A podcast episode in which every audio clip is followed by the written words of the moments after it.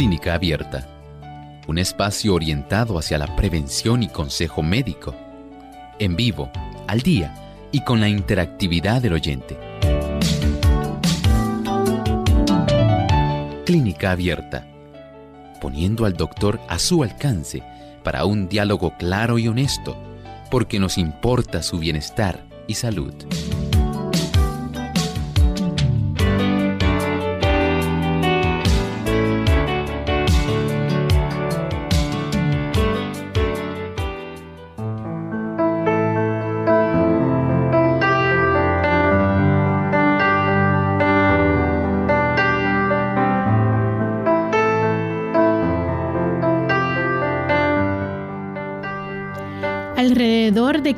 Millones de personas en los Estados Unidos sufren de enfermedad pulmonar obstructiva crónica y las cifras siguen en aumento.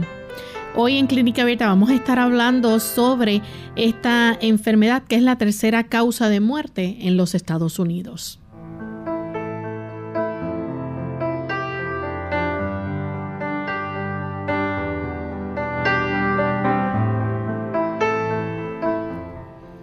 Un saludo muy cordial a nuestros amigos de Clínica Abierta. Nuevamente nos encontramos aquí en nuestra cita acostumbrada para platicar con ustedes un tema interesante de salud, llevarles información que es actualizada, información que todos debemos conocer y de lo cual nosotros debemos estar alerta para prevenir condiciones como estas.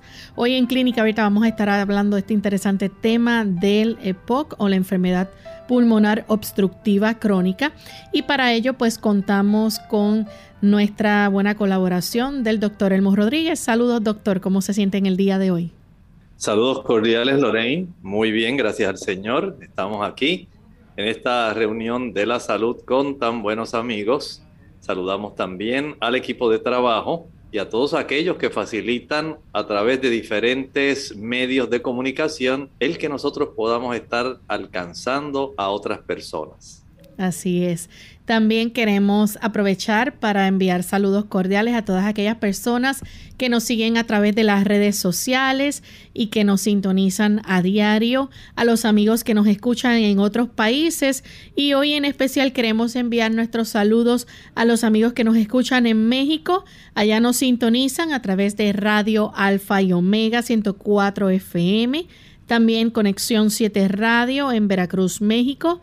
Radio Éxodo 107.9 en Chiapas, Radio Central JA en Mérida, Yucatán, Radio Enlace del Soconasco 89.3 FM, Radio Esperanza 7, Radio Centinela, Tabasco, México, La Voz Puebla y también tenemos a Radio Maranata 95.1 FM en Guadalajara, Jalisco.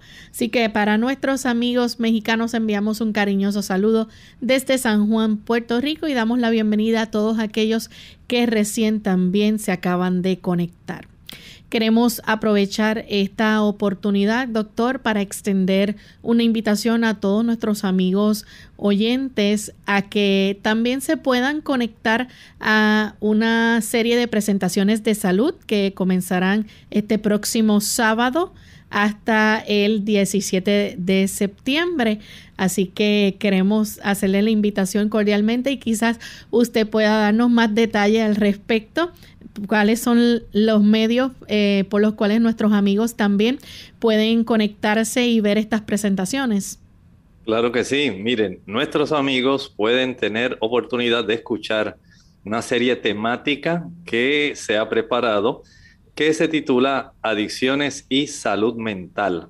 La primera de esta serie, el primer tema, se estará brindando este próximo sábado 11 a las 11 de la mañana, hora de Puerto Rico. El segundo tema se estará proveyendo el próximo lunes 13, 7 y 30 de la noche.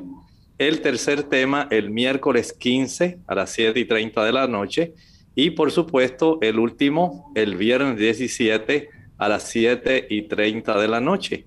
Entendemos que muchas personas que tienen la oportunidad de acceder a través de los medios de comunicación pueden hacerlo en esta ocasión suscribiéndose a nuestro canal en YouTube Y pueden también acceder a través de Salvación TV. Tenemos esa oportunidad de que usted lo pueda ver. Ellos tienen también su lugar, ¿verdad? Tienen su dirección electrónica que usted puede acceder, Salvación TV. Y por supuesto a través de la radioemisora. Pero si usted desea recibirla directamente ahí en su teléfono móvil, sencillamente suscríbase. Usted buscará en Hope Media Puerto Rico y ellos eh, directamente le van a enviar a usted en la hora precisa para que usted pueda tener esa oportunidad en tener el beneficio de escuchar cada una de las presentaciones según se vayan subiendo y usted en el día indicado las podrá escuchar. Así que está invitado a suscribirse y deseamos que pueda ser de mucho beneficio para usted y para aquellas personas que van a tener esta necesidad. Recuerde, se llama adicciones y salud mental. Si es una persona adicta a la pornografía, alguna persona que sea adicta a los casinos, personas adictas a las drogas, personas adictas al alcohol, al tabaco este tipo de presentación, esta serie temática es para usted. Y a lo largo de nuestras intervenciones estaremos dando información adicional para que usted sepa de una manera precisa cómo conectarse. Así que aprovechen esta oportunidad amigos y además es totalmente gratis, así que todas aquellas personas que quieran participar y quieran ver esta serie de presentaciones, aprovechen la oportunidad comenzando este próximo sábado 11 de septiembre hasta el 17 de septiembre. Muy interesantes que van a estar, así que esperamos que a través de alguno de estos medios ustedes puedan acceder y ver las presentaciones. Vamos en esta hora entonces a compartir el pensamiento saludable para hoy. El pensamiento saludable dice así. El creador vigila la maquinaria humana manteniéndola en movimiento. Si no fuera por su cuidado constante, cesarían nuestras pulsaciones, la acción del corazón se detendría y el cerebro no desempeñaría su labor por más tiempo. Vean qué importante. El Señor siempre está supervisando para que todo pueda seguir funcionando adecuadamente. No somos como un tipo de maquinaria que una vez puesta en función, ella sigue funcionando sola. Sencillamente el Señor supervisa que el corazón siga haciendo su trabajo que todo siga desarrollándose como debe ser, porque ese es el deseo del Señor. De tal manera que usted tiene este beneficio, reconocer cómo Dios está manifestando su amor, cubriendo las necesidades de cada célula del cuerpo. Y usted pensará que eso es algo imposible. No es imposible. El Señor entiende que este tipo de mecanismos necesita el que usted pueda estar al tanto de todo lo que está sucediendo. Por lo tanto, si usted entiende que Dios es nuestro creador y en reconocimiento lo ama y le agradece tanto beneficio que Él nos muestra al darnos una supervisión constante en cada función de nuestro organismo, tenemos muchísimas razones para retribuirle con amor y alabanza todo lo que él hace por nosotros. Gracias, doctor, por compartir esas palabras con nosotros. Vamos entonces en esta hora a comenzar el tema que tenemos para el día de hoy. Y vamos a estar hablando acerca la enfermedad pulmonar obstructiva crónica. Y puede ser que usted haya escuchado de esto, pero quizás no tiene mucho detalle o no tiene idea de qué se trata, sepa que es algo que tenga que ver con eh, los pulmones y sí, tiene que ver con los pulmones, pero vamos a dejar que el doctor nos dé más detalle en qué consiste o qué es la EPOC.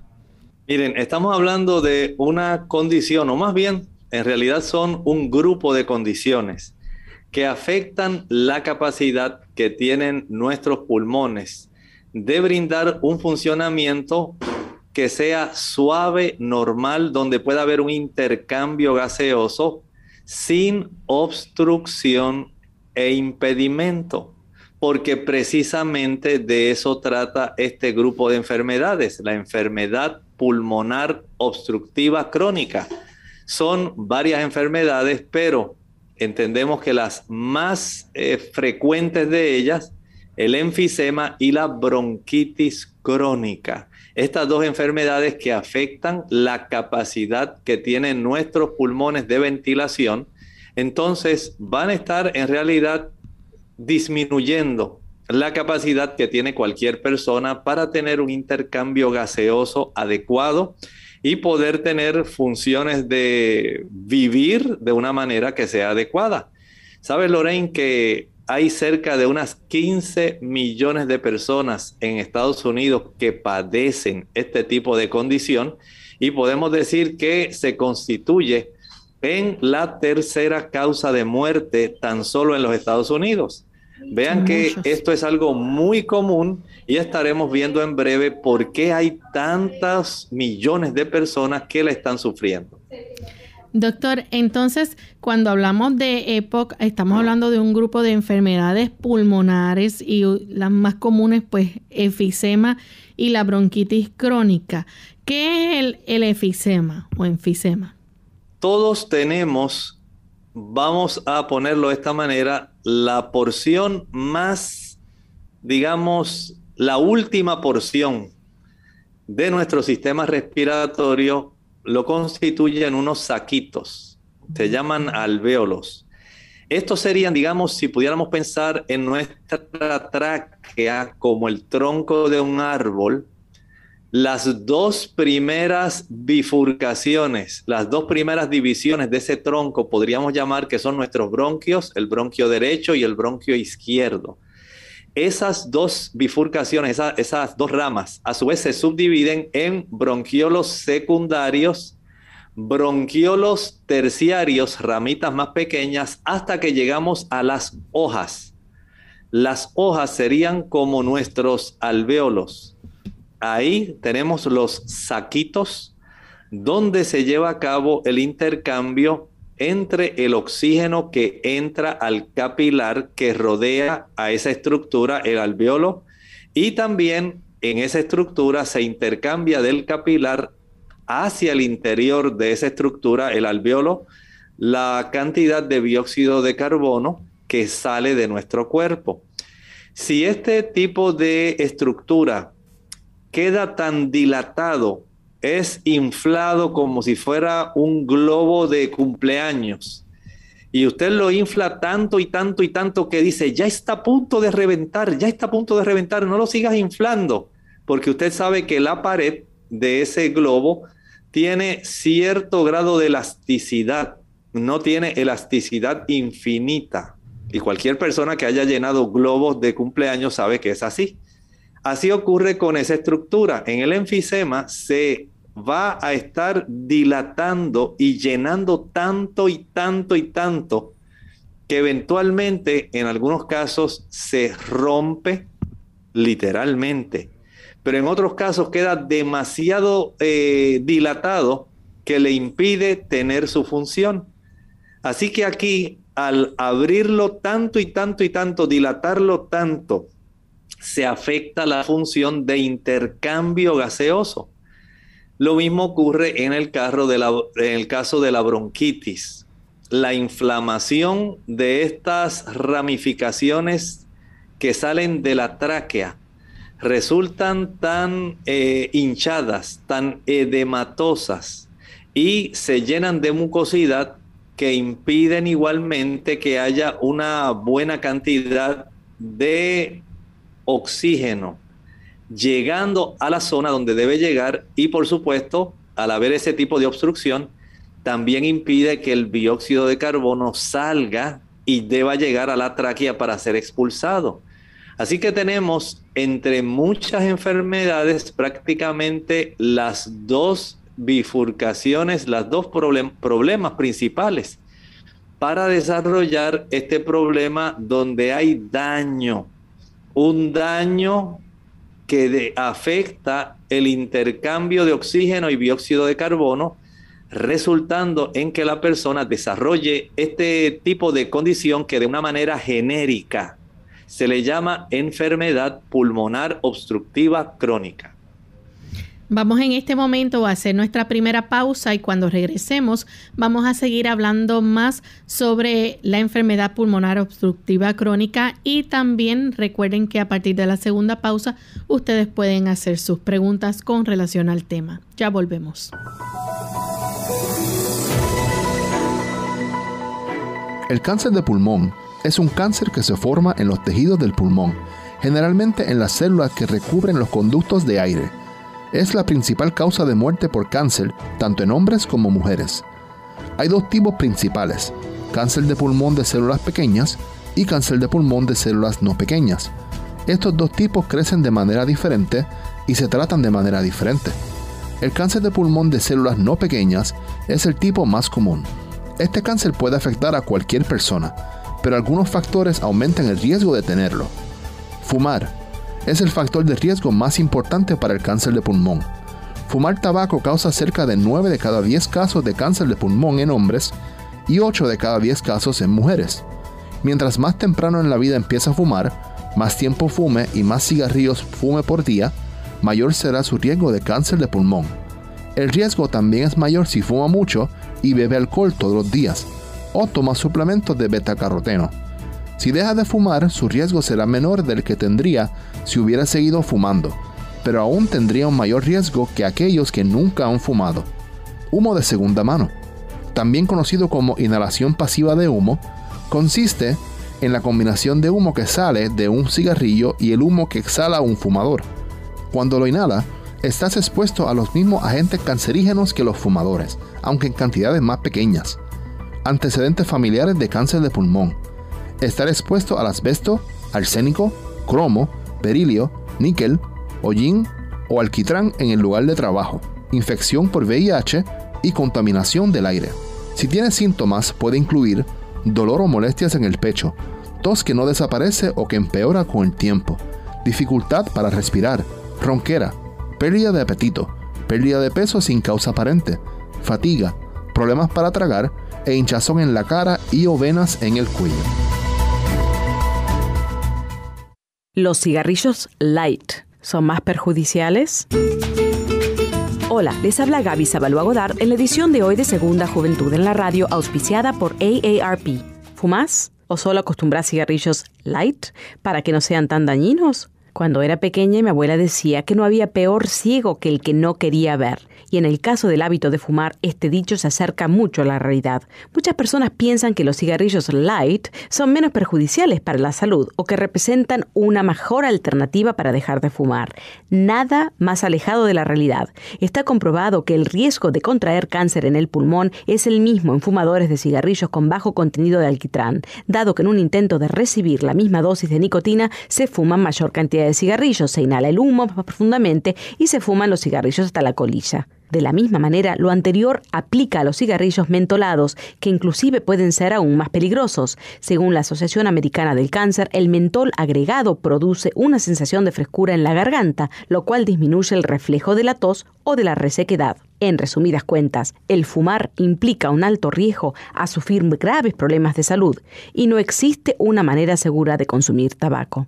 El patrocinio de AARP hace posible nuestro programa. Para más información, visite www.aarpsegundajuventud.org www.aarpsegundajuventud.org Y ya estamos de vuelta en Clínica Abierta, amigos. Hoy estamos hablando acerca de la enfermedad pulmonar obstructiva crónica y antes de la pausa, el doctor nos hablaba, ¿verdad?, de qué es la EPOC o qué es esta enfermedad y realmente pues un grupo de enfermedades pulmonares.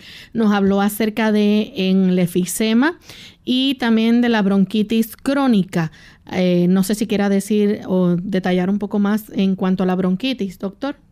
Sí, estábamos hablando de cómo además de la hinchazón del conducto en sí, de estos bronquios, la acumulación de mucosidad va a estar básicamente impidiendo que haya un buen intercambio de oxígeno, por lo cual esto va a trastornar el que la persona pueda tener una vida normal. Por un lado, con el enfisema se trastorna la elasticidad, con la bronquitis crónica a consecuencia de la inflamación y de la mucosidad, pues básicamente también se trastorna el intercambio gaseoso. Vean cómo hay dos enfermedades diferentes con mecanismos diferentes que producen un mismo daño. Por lo tanto, tan solo estas dos que son las más comunes van a estar haciendo un tipo de daño que a largo plazo es bastante significativo y que anualmente se considera la tercera causa de muerte en los Estados Unidos. Recuerden, 15 millones de personas sufren de ella tan solo en los Estados Unidos. Que vemos que esto es una enfermedad que puede afectar la respiración de la persona, pero eventualmente va a desencadenar otras condiciones como alta presión y eso, porque la persona se le va a dificultar entonces el flujo de aire que entra porque está obstruido parcialmente. Sí, podemos decir que lo que más frecuentemente ayuda a desarrollar es hipertensión pulmonar. Recuerden que nuestros pulmones también trabajan con una presión arterial interna que es diferente a la que nosotros tenemos que usted se toma, por ejemplo, en su brazo con el manguito del esfigmomanómetro.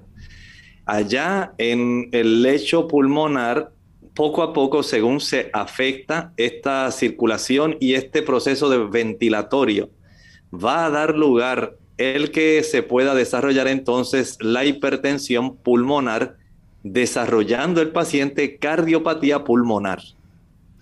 ¿Cuál es entonces la causa de la enfermedad pulmonar obstructiva crónica? Podemos decir que la más frecuente es el cigarrillo. Ustedes saben que este tipo de problema del tabaquismo es, podemos decir, la causa prevenible más frecuente. Ustedes saben que actualmente tenemos la situación del SARS-CoV-2, el COVID y se hace mucho énfasis en el uso de la mascarilla, el distanciamiento, el proceso de higiene, el que nosotros podamos abstenernos de estar en lugares donde hay grupos de personas, porque se desea evitar una transmisión, no solamente de la cepa original, sino de las variantes que se han estado formando.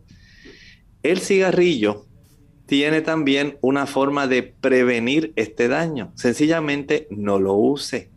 Si usted ya está recibiendo información sobre cómo usted puede protegerse evitando el uso del cigarrillo, básicamente podríamos evitar el 20% de casi todos los casos de esta condición tienen que ver con el uso del cigarrillo.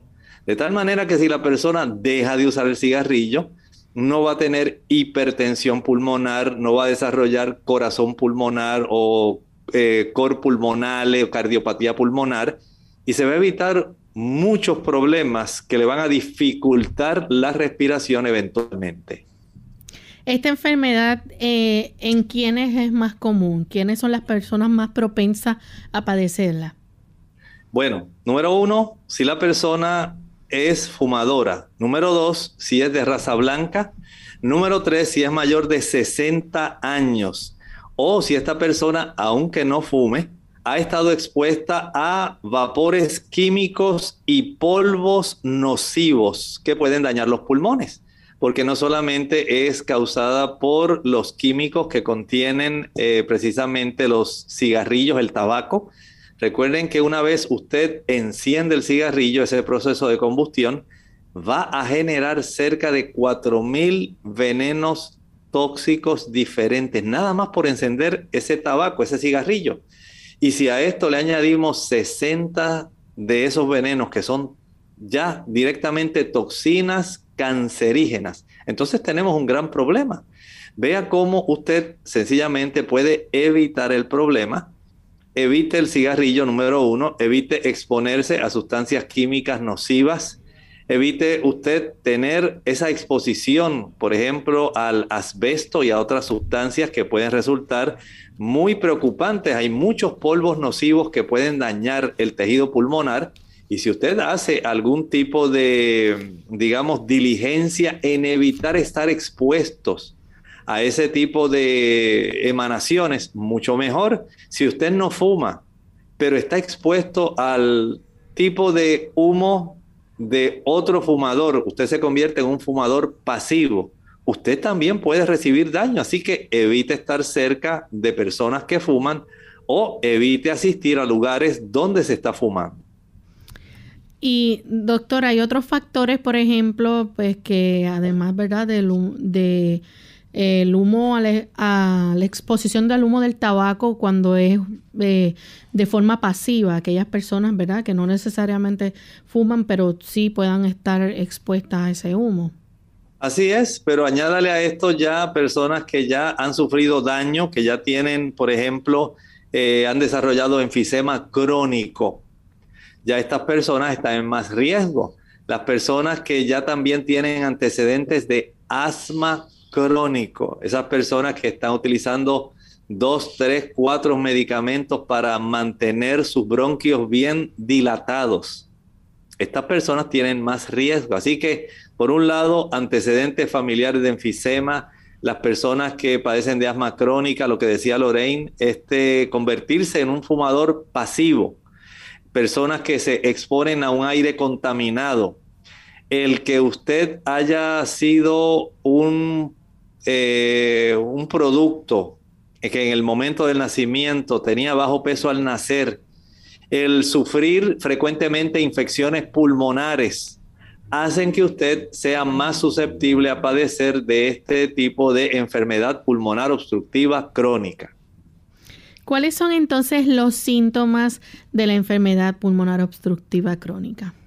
Bueno, podemos decir que especialmente en estas personas que padecen de enfermedad pulmonar obstructiva crónica, la tos viene siendo básicamente un, uno de los, una de las señales que más va a estar afectando y que nos va a indicar, pero no es una tos común, es una tos que va acompañada de una gran cantidad de mucosidad, va acompañada de mucho esputo, Recuerde que si es por bronquitis crónica, la persona ya, además de la hinchazón, tiene mucha mucosidad que debe salir. Si es porque usted ha facilitado el desarrollo de enfisema, hay otro problema. Porque en el paciente que fuma, el paciente que ha dañado sus pulmones, que le ha quitado la elasticidad a sus alveolos, no solamente ha dañado estos alveolos, también ha dañado los cilios los cilios son unas estructuras que tiene nuestro sistema respiratorio bajo, que a manera de una escobita ayudan a movilizar la cantidad de mucosidad que contiene basuritas, que contiene bacterias, que contiene desechos y que lo que hace es movilizarlos en dirección de la garganta para que al toser los podamos expulsar. La persona que fuma va a permitir que esos cilios se destruyan, de tal manera que ya no tienen ese efecto de convertirse en una escoba que facilita el barrer este tipo de sustancias que ya no deben estar internamente y que pueden impedir un buen eh, flujo e intercambio gaseoso. De esta forma, la persona fumadora destruye e y se incapacita a sí misma. Pero la persona que también tiene bronquitis crónica va a acumular una gran cantidad de flema, porque el bronquio que está edematoso, hinchado, como una reacción a estas infecciones frecuentemente y desarrollo de irritación, va a producir una mayor cantidad de mucosidad. Esto también al toser va a resultar entonces en una expectoración, una mayor cantidad de esputo que debe ser expulsado y de esta manera podemos decir que la tos con abundante esputo se constituye en una de las señales de las personas que tiene esta condición de enfermedad pulmonar obstructiva crónica. También la persona va a tener problemas para respirar, sentir como que esa falta de aliento. Va a sentir esa falta de aliento, pero también internamente. Va a sentir como una sibilancia. Va a sentir como si fuera un pito, así una, un, sonido bien agudo como...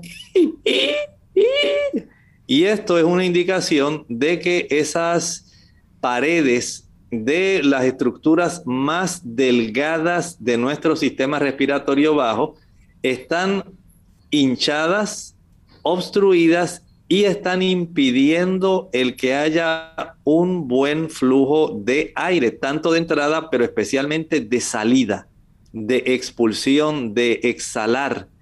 Y esto va entonces a facilitar este tipo de eh, sonido tan frecuente que los médicos le llaman sibilancias. Y se escucha cuando se ausculta con un estetoscopio los, los campos pulmonares, se detectan estas sibilancias en los campos pulmonares en ambos lados de nuestro tórax, tanto por la región frontal como dorsal, en todos los lóbulos que componen nuestros pulmones. Tres lóbulos en nuestro pulmón derecho, dos lóbulos en el pulmón izquierdo. Así que la tos productiva, la dificultad respiratoria, y el sonido sibilante, básicamente podemos decir que constituyen señales de que esta persona tiene este problema donde se ha trastornado básicamente su función pulmonar. Bien, vamos a hacer nuestra segunda y última pausa. Cuando regresemos seguiremos hablando de este interesante tema, así que no se vayan que volvemos en breve.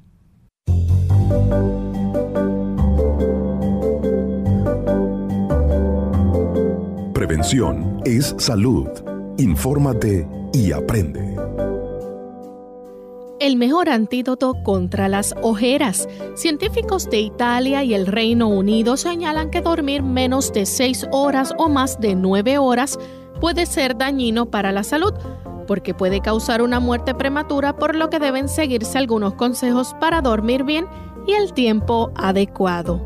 El estudio de la Universidad of Warwick y de la Federico II University Medical School in Naples sugiere que dormir 6 a 8 horas por noche puede ser óptimo para la salud.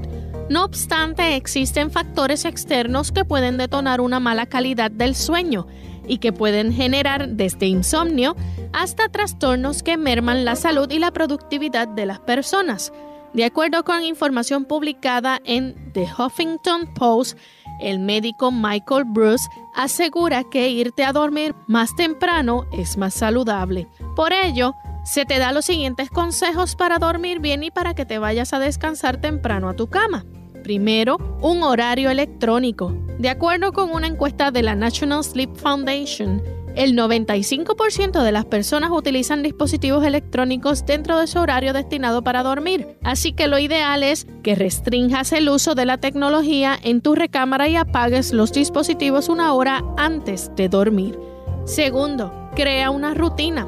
Los especialistas de Mayo Clinic sugieren que todos los días te acuestes y te levantes a la misma hora, incluso fines de semana y vacaciones.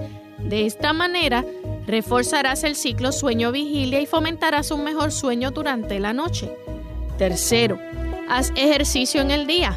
Un estudio de la National Sleep Foundation señala que las personas que hacen alguna actividad por la mañana mejoran su calidad del sueño y pueden modificar con mayor rapidez su horario para descansar. Trata de hacerlo cuatro horas antes de irte a la cama. Cuarto, limita las siestas.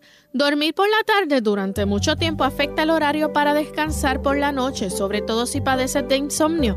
Trata que esta práctica no dure más de 10 a 30 minutos, señalan los especialistas de Mayo Clinic. 5. Olvídate del trabajo. Un estudio realizado por la Harvard Business School detalla que el 90% de los gerentes suman más de 50 horas de trabajo por semana y el 62% de estos checan su teléfono antes de irse a dormir. Esto afecta los horarios de descansar y daña la productividad.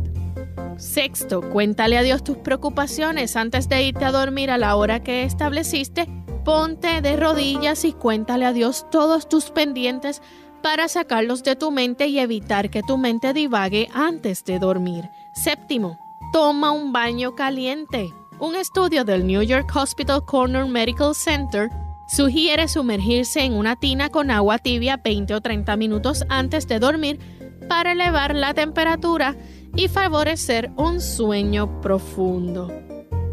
También puedes designar un horario para cenar, ponerte la pijama, lavarte los dientes y la cara para propiciar el sueño y tu cuerpo identifique estas rutinas siempre. Unidos con un propósito, tu bienestar y salud. Es el momento de hacer tu pregunta llamando al 787-303-0101 para Puerto Rico, Estados Unidos 1866-920-9765 y llamadas internacionales al 787-763-7100 o al 787-282-5990. Clínica Abierta, trabajando para ti. Clínica Abierta.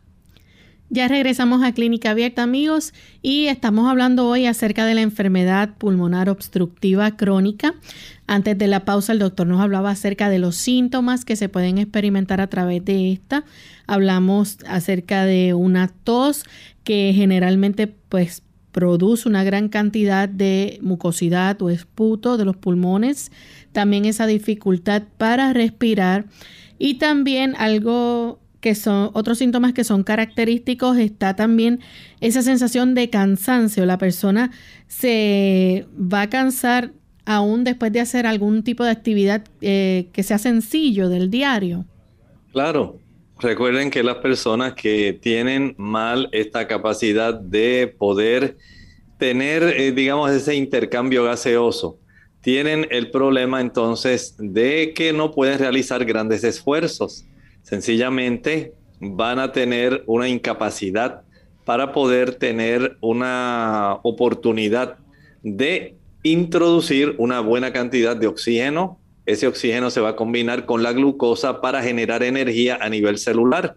Y si usted no tiene la oportunidad de brindarle una buena concentración de oxígeno a su sangre para que ésta la pueda llevar hasta las células que están realizando el metabolismo, entonces usted no va a tener energía y la persona va a realizar cualquier pequeño esfuerzo, pero se va a sentir muy, muy fatigado.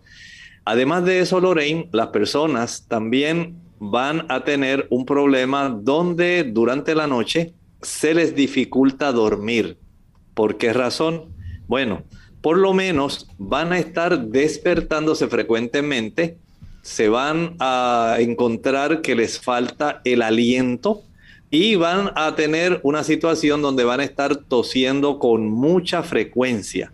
Así que se le trastorna el sueño, no tienen la capacidad de poder realizar pequeños esfuerzos y de esta manera junto con lo que estábamos hablando, la tos, la cantidad de mucosidad, la dificultad para respirar, el sonido sibilante, todos ellos van a constituir básicamente las diferentes piezas que nos dicen a nosotros que esta eh, persona ha desarrollado esta enfermedad pulmonar obstructiva crónica, ya sea por desarrollo de enfisema o de bronquitis crónica.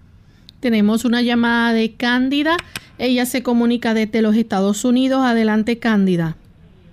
Sí, muy buenos días. Muchas bendiciones para todo el equipo, para el doctor, para ti, Loren. Gracias. Mi pregunta es, ah, a mí me dio tos, pero ya no la tengo la tos, pero hay momentos que siento como el silbido que el doctor dice, como así, como bien, bien bajito. Pero me preocupa y le quiero preguntar al doctor, ¿qué puedo yo hacer naturalmente para, para curarme de eso? Yo soy vegetariana y trato de comer sano y me despierto en la noche, por lo menos una vez en la noche, pero ya no tengo la tos.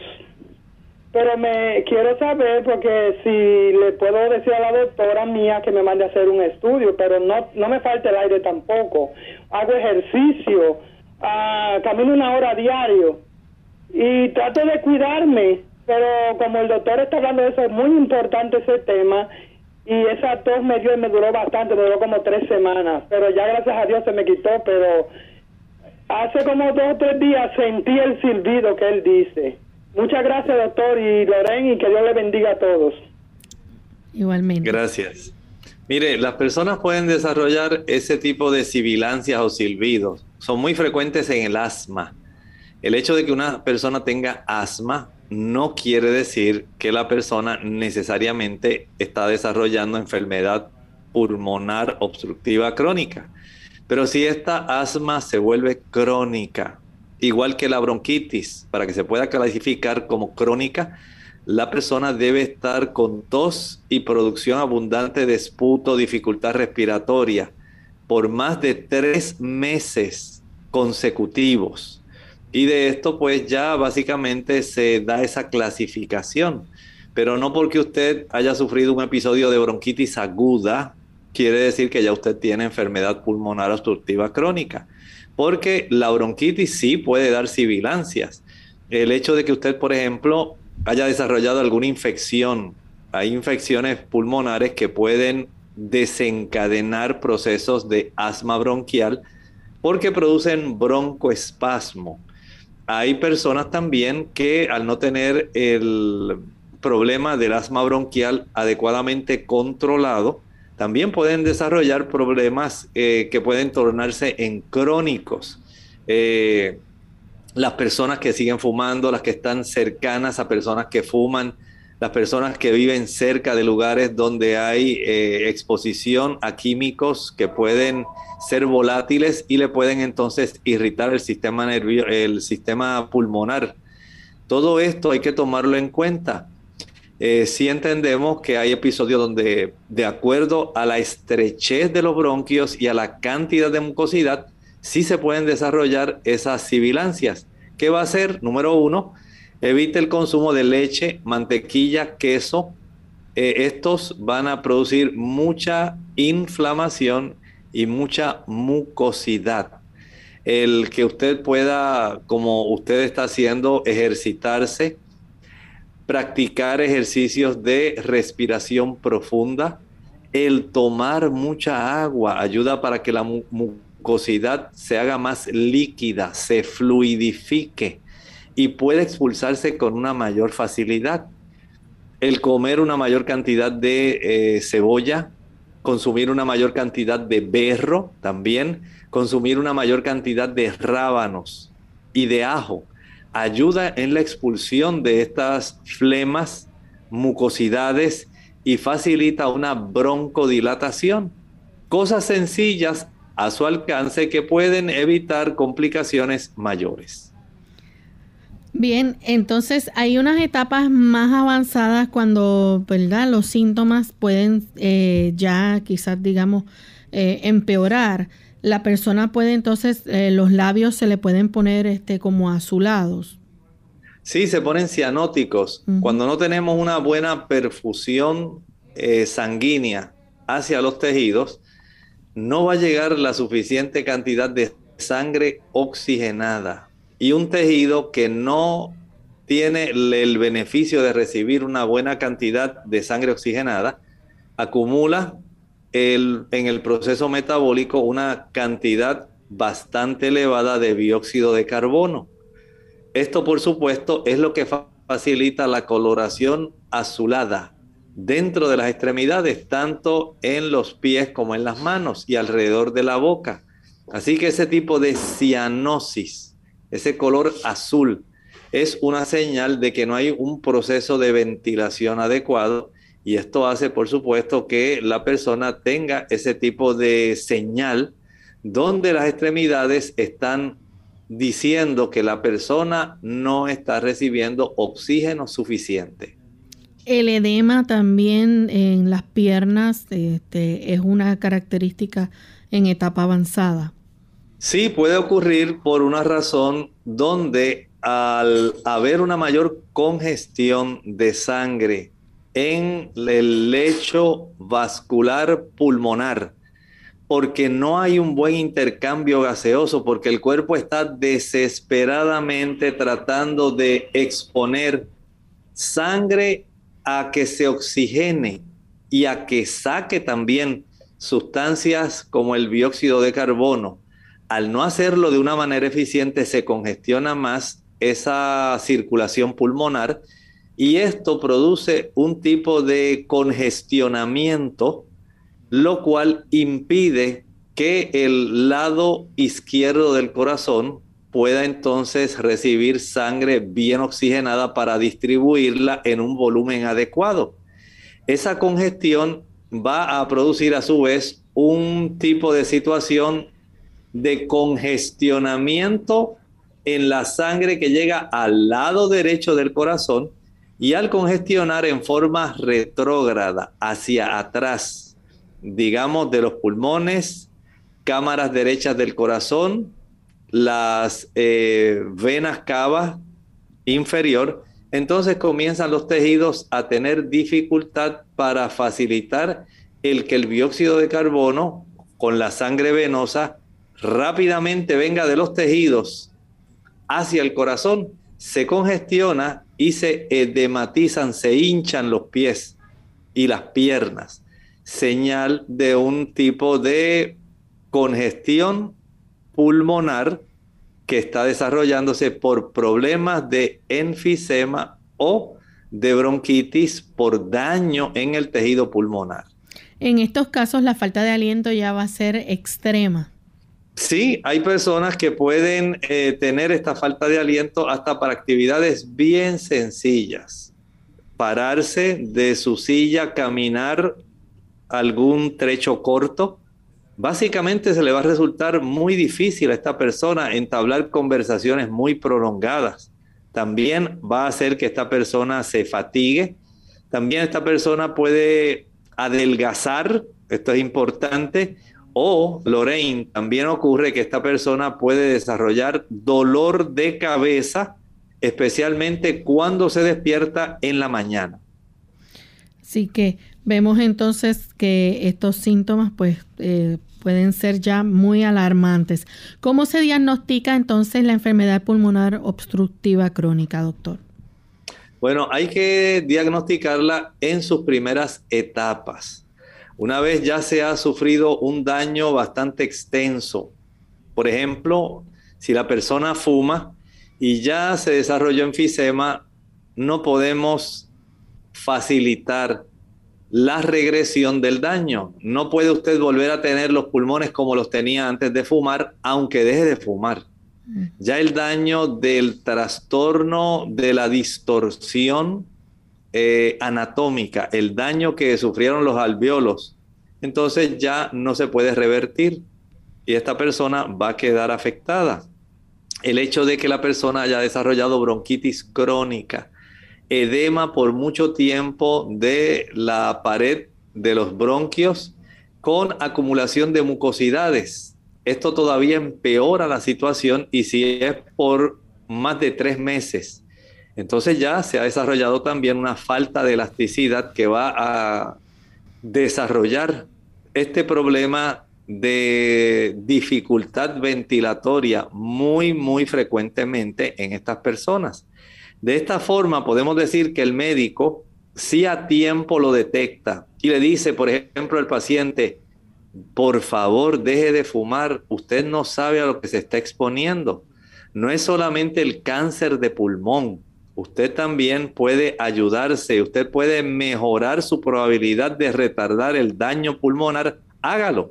El médico va a escuchar sus campos pulmonares, va a hacer un buen historial físico y lo menos que él puede hacer por usted es ordenar una serie de radiografías de pecho anteroposterior y lateral para saber cómo está la anatomía de su parénquima pulmonar, si ya se ha distorsionado, si se está desarrollando enfisema, si hay ya un tipo de bronquitis crónica. O sea, esto va a ser para el médico muy importante el poder tener esta información, eh, el practicar una espirometría saber cómo está la función pulmonar, una oximetría o gasometría arterial para determinar cuánta es la concentración de oxígeno.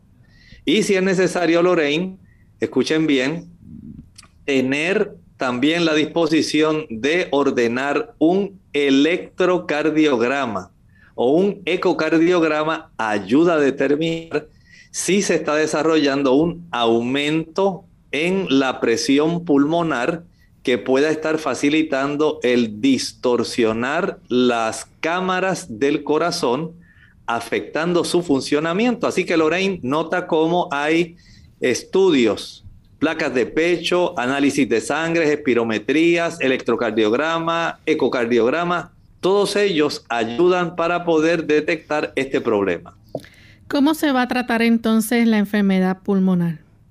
Bueno, número uno, recuerde que una vez ya se ha desarrollado, es tanto el daño que se produce en estos campos pulmonares que la persona no puede revertir el proceso de daño.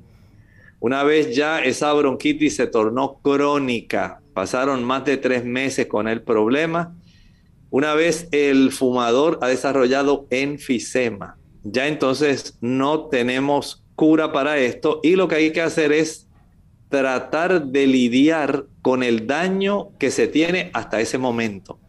Porque en muchos casos ya se llega a un punto donde es irreversible el proceso de recuperación y en ese aspecto entonces hay que recurrir al cambio de estilos de vida y a los medicamentos para poder ayudarse. Entonces es importante que esta persona haga una modificación en su estilo de vida. ¿Qué tipo de, cambios debiera hacer? Número uno, si la persona fuma, ¿cuál sería entonces el paso lógico? Abandonar. Dejar de fumar, exactamente. Si la persona eh, se da cuenta que ha estado perdiendo peso por efecto de su misma condición de daño de enfermedad pulmonar obstructiva crónica, entonces debe tratar de ingerir una alimentación que sea equilibrada para que pueda mantener un peso normal. Evite aquellos lugares donde hay contaminación atmosférica. Si usted vive en una ciudad donde hay mucha contaminación, ciudades muy populosas, ciudades grandes donde hay muchos automóviles, donde hay muchos, eh, muchas emanaciones de fábricas. Todo esto le va a resultar adverso. Usted no puede quedarse viviendo en la gran ciudad. Debe salir hacia el campo. También evite el clima que sea muy frío y seco o muy caluroso y húmedo, ya que ambos extremos pueden facilitar el desarrollo de agravamiento de su condición Aprenda también a practicar respiraciones profundas. Los procesos donde usted se ejercita haciendo ejercicios respiratorios le van a facilitar que usted pueda conservar lo mejor posible, eh, digamos, la capacidad que usted tiene antes de que sus pulmones continúen sufriendo daño. Permanezca lo más activo posible dentro de la capacidad que su cuerpo tiene de ejercitarse, hasta donde su cuerpo le permita. Pero no se quede sentado. Si usted todavía no ha desarrollado esa discapacidad de poder ejercitarse, entonces camine, haga algún trote que sea moderado, ayúdese haciendo algún tipo de programa de ejercicios aprobado por el médico y esto le ayudará para que usted conserve lo mejor posible su función pulmonar. Bien, tenemos entonces también que hay otras alternativas como medicamentos y se puede llegar a, utilizar también la cirugía en un momento dado. Bueno, hay que utilizar, por ejemplo, los broncodilatadores, especialmente en los casos de bronquitis crónica, en los casos de asma bronquial también. Esto es eh, muy frecuente Piense también en el uso de los corticoesteroides, en algunos casos antibióticos, porque la bronquitis en muchos casos, el tenerla crónica va a facilitar que la mucosidad que se queda atrapada dentro de esos bronquios pueda facilitar como un medio de cultivo para más eh, otros patógenos, otras bacterias. Y esto agrava la situación. El tratamiento con oxígeno, y tal como decía Lorraine, si es necesario un trasplante pulmonar, pero todavía esto es mucho más eh, difícil. Por lo tanto, sea precavido, evite complicaciones. Si está fumando, deje de fumar Si usted tiene alguna situación de bronquitis crónica, trátese a tiempo. Si usted tiene problemas de asma bronquial crónico, atiéndase. Todas estas situaciones, si usted se las atiende a tiempo, tienen solución. Bien, ya hemos llegado al final de nuestro programa. Agradecemos al doctor por la orientación que nos dio en este día con relación a este tema y queremos invitarles a que mañana nuevamente nos acompañen a la misma hora. Vamos a estar en nuestra edición de preguntas donde usted puede hacer su consulta. Así que nos despedimos entonces con esta reflexión final. En la reflexión, recuerden que estamos en el libro de Apocalipsis estudiando todavía las iglesias de Pérgamo y Tiatira. Y estamos viendo cómo se introdujeron en la cristiandad algunos tipos de prácticas contrarias a la doctrina cristiana, pero que fueron infiltrando lamentablemente el cristianismo desde esas etapas tempranas a partir del año 313 en adelante. Hablamos de cómo se introdujeron la adoración al dios sol en el día del sol, en el Sunday, en el primer día de la semana, y Constantino publicó este edicto. Fue un edicto civil donde forzaba una adoración, o sea que el Estado coqueteó y se introdujo la influencia del Estado y la iglesia, la unión de iglesia y Estado. También hubo una introducción de prácticas idolátricas donde las imágenes de aquellos dioses paganos que adoraban los romanos se introdujeron en la cristiandad ahora con nombres de diversos santos y comenzaron a ser adorados. Una práctica totalmente contraria a la doctrina básica bíblica cristiana.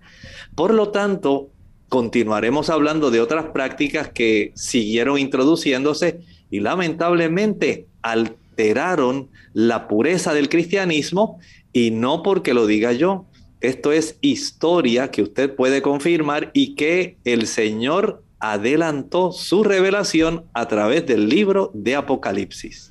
Agradecemos al doctor por haber estado con nosotros hoy, a ustedes amigos por la sintonía y mañana estaremos de vuelta a la misma hora para compartir con cada uno de ustedes sus consultas. Así que se despiden con mucho cariño. El doctor Elmo Rodríguez Sosa y Lorraine Vázquez. Hasta la próxima.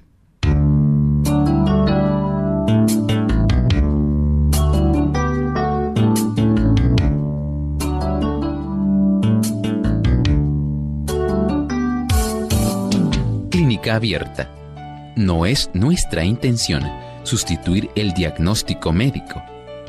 Antes de poner en práctica cualquier consejo brindado en este programa, usted debe consultar con su médico. Hasta la próxima.